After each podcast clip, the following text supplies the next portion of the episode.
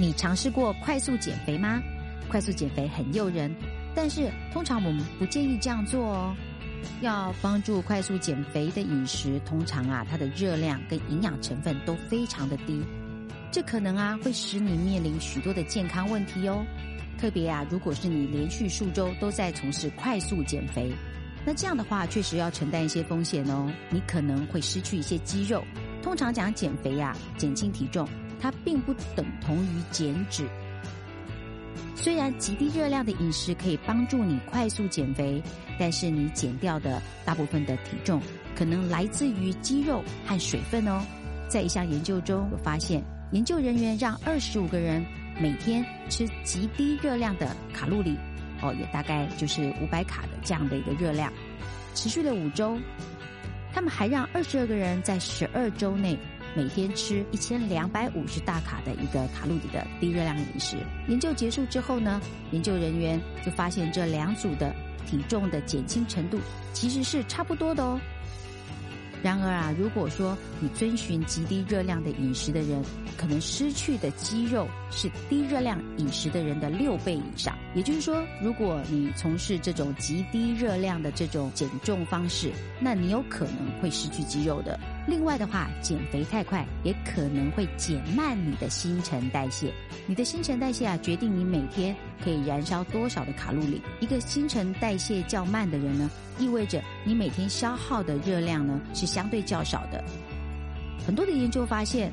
通过少吃卡路里来快速减肥，可能会使你每天燃烧的卡路里越减越少，甚至减少大概23%之多哦。极低热量的一些饮食它可能导致我们新陈代谢下降的原因有2个，一个可能是我们肌肉的减少，第二个呢，可能是有关于我们调节新陈代谢的荷尔蒙下降，像是甲状腺激素这些荷尔蒙等等。而且不幸的是，如果这种新陈代谢的下降，可能会在你完成节食后持续很长的时间都没有办法提高我们的新陈代谢的。再来呢，如果你是快速减肥的话，有可能导致一些营养的缺乏。如果你没有经常性的吃入一些比较足够的卡路里，那你可能面临到一些营养缺乏的风险。这是因为在极低热量的饮食中很难摄取到足够的一些重要营养素，例如像铁啦、叶酸啦或维生素 B12 啦等等。而缺乏这些营养素会有一些后果哦，比方说你可能会掉头发。当你吃进来的卡路里过少时，你的身体可能会得不到足够的营养来支持我们头发的生长，这就可能造成我们的掉发问题了。再来呢，如果呢你经常吃这些极低热量的饮食，有可能你会造成极度的疲劳感。我们刚刚讲的这个铁质B12 啦、叶酸这些摄取比较不够，那这些的话就会让我们造成一些疲劳感或贫血的风险。另外，如果我们没有得到足够的卡路里跟营养的时候，也会减弱我们的免疫系统，而造成我们的免疫力下降，增加我们感染的风险哦。如果我们吃进来的卡路里的这个热量太低的话，有可能我们的饮食中就会缺乏维生素 D 钙磷这些，那就可能造成我们的骨头会比较脆弱哦。幸运的是如果你透过这个饮食让它吃一些比较没有加工的食品来避免营养素的缺乏，那这些问题的话，它可以慢慢的去帮助你恢复的。另外，如果你快速减肥的话，也有可能造成所谓的胆结石。胆结石是胆囊内形成一些硬化的物质，它们可能是在减肥过快的过程中所产生，而且它是真的发作起来的时候是非常痛苦的。通常呢，我们的胆囊会释放出一些消化液来分泌我们的一些脂肪食物，来帮助我们乳化我们的这些脂肪。如果你吃太少的食物，那么你的胆囊就不必释放这些消化液。那当这些消化液中的物质停留一段时间，并没有跟这些食物结合在一起的时候，就有可能会产生胆结石。胆结石可能会卡在我们的胆囊开口，导致我们的胆结石发作。通常如果说发作的时候呢，会引起非常严重的疼痛以及消化不良。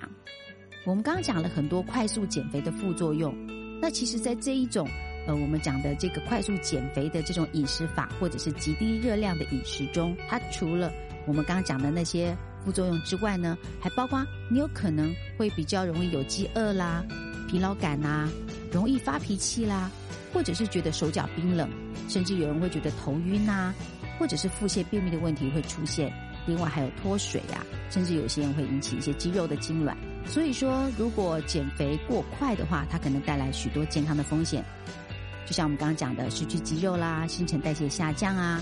营养缺乏啦、胆结石或者其他的副作用。尽管呢，我们讲说如果是缓慢的减肥法听起来可能不吸引人，但是呢你可以采取许多的措施来帮助你安全的，然后呢又能够加快我们这个减肥的过程。这里有一些技巧啊，能够分享给大家。第一个呢，就是我们可以多吃一些蛋白质的食物，一个蛋白质比例稍微高一点的食物呢，它可以帮助你提高新陈代谢，而且可以让你有更充分的时间来维持你肌肉的一些质量。另外就是要提醒大家要少吃糖类或者是淀粉这个部分。在许多的研究中有表明，如果呢我们能够遵守就是所谓的低碳水化合物的人，他减肥的效果会更好。那当然在这个部分的话，我们尽量是减少的是这个额外添加的一个米字边的糖，也就是会有甜味的糖这样的一个摄入量。再来要提醒大家慢慢吃，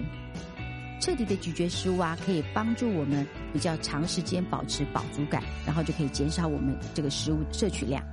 再来呢，可以鼓励大家多喝一点绿茶或乌龙茶。在一些研究中有发现，喝绿茶可以使您的这个新陈代谢啊提高大概 4% 到5%， 并且呢可以增加大概 17% 的脂肪燃烧哦。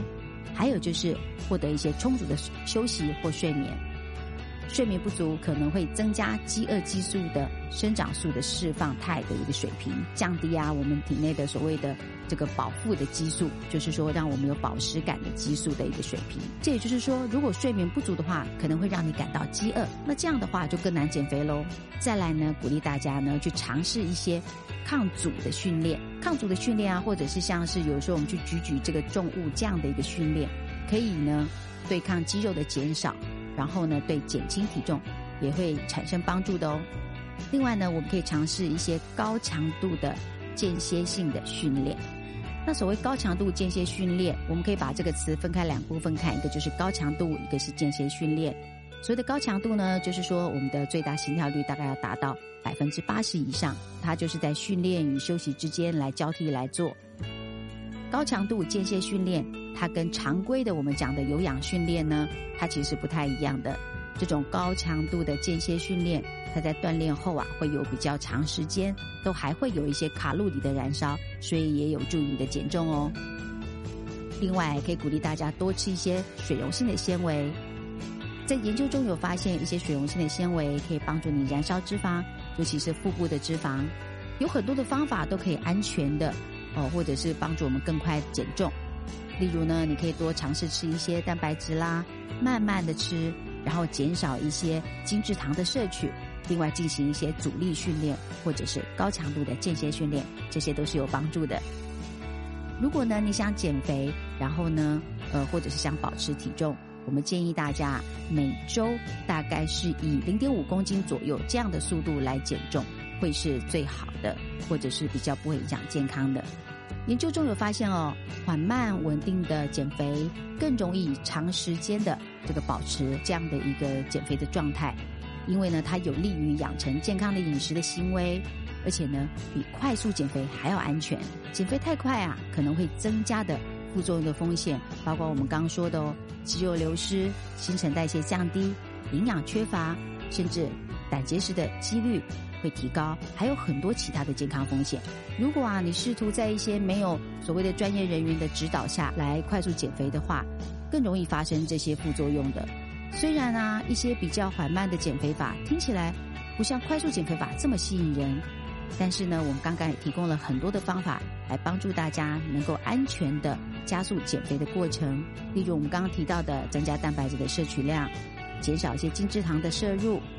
多喝绿茶啦，或者是做一些阻抗性的运动，或者是这种我们讲的高强度间歇训练，这些都可以慢慢的去改变你的饮食和一些运动的行为，会有帮助于你安全的而且健康的减重。这对长远的体重维持来讲是最好的方式哦。